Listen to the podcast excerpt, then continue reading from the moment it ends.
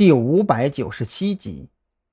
不过，当他冷静下来之后，这才忽然警醒起来。这恐怕也是黑狼有意识的安排吧？这些船员对自己的态度可谓是一百八十度大转变。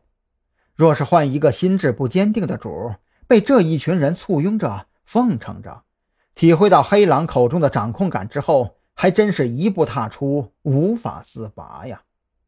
平复了一番心情之后，张扬暗自在心中默念着：“一定不能被这些虚妄所迷惑，一定不能迷失在蜜罐中无法自拔，否则自己踏出的这一步就不是入虎穴得虎子，而是将自己送进了魔鬼的口中了。”察觉到张扬心情沉闷，彭璇也没有再开口说话，只是默默地拿起毛巾递给张扬。替他擦干额头和发梢的水珠，船上没有合适的衣物，倒也只能先委屈委屈了。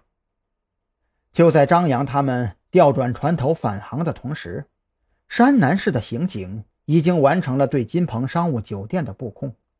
碍于这个行动多少有些违规，这些警员全都是穿着便装，并没有佩戴枪支。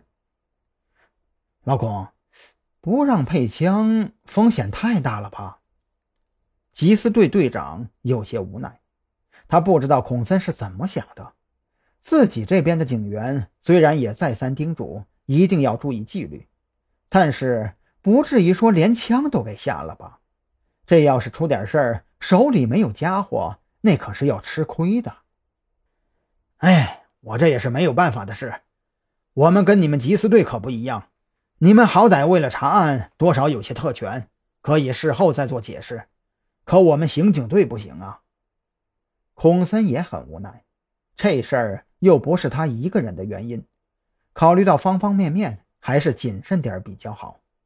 再者说了，反正是两个部门的合作侦办，缉私队出的警力也占了一半左右，真要出了什么事儿，他们手里有枪械就行了呗。缉私队队长也从孔森的表情里看出了他的小九九，不由得低声笑骂了两句，转头给自己的警员叮嘱注意事项去了。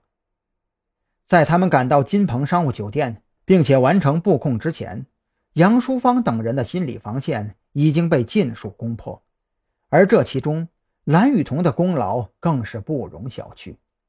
若不是曾良提前开了口，这才让缉私队的警员。拿到了实质性的供词，对其他人进行心理压迫，想要让这帮地痞流氓全都老实开口，怕是并不容易啊。按照缉私队这边的安排，杨淑芳会在两天之后，也就是十六号那天下午，从缉私队移送至山南市看守所羁押。从缉私队到看守所之间有十几公里的路程，这期间更是经过两处桥梁。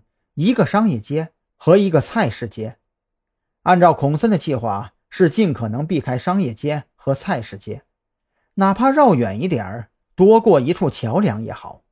这样有两个好处：这一来，在计划开始的时候，附近民众和社会车辆受到损失的可能性就可以被降到最低；这二来嘛，正常的押送也会考虑到突发情况。会尽可能避开人口密集的路段，这样的话会让那些隐藏起来的股东觉得更加真实。这个提议得到了专案组全数同意，并且安排了几个生面孔的刑警穿上便服，混在营救杨淑芳的队伍里。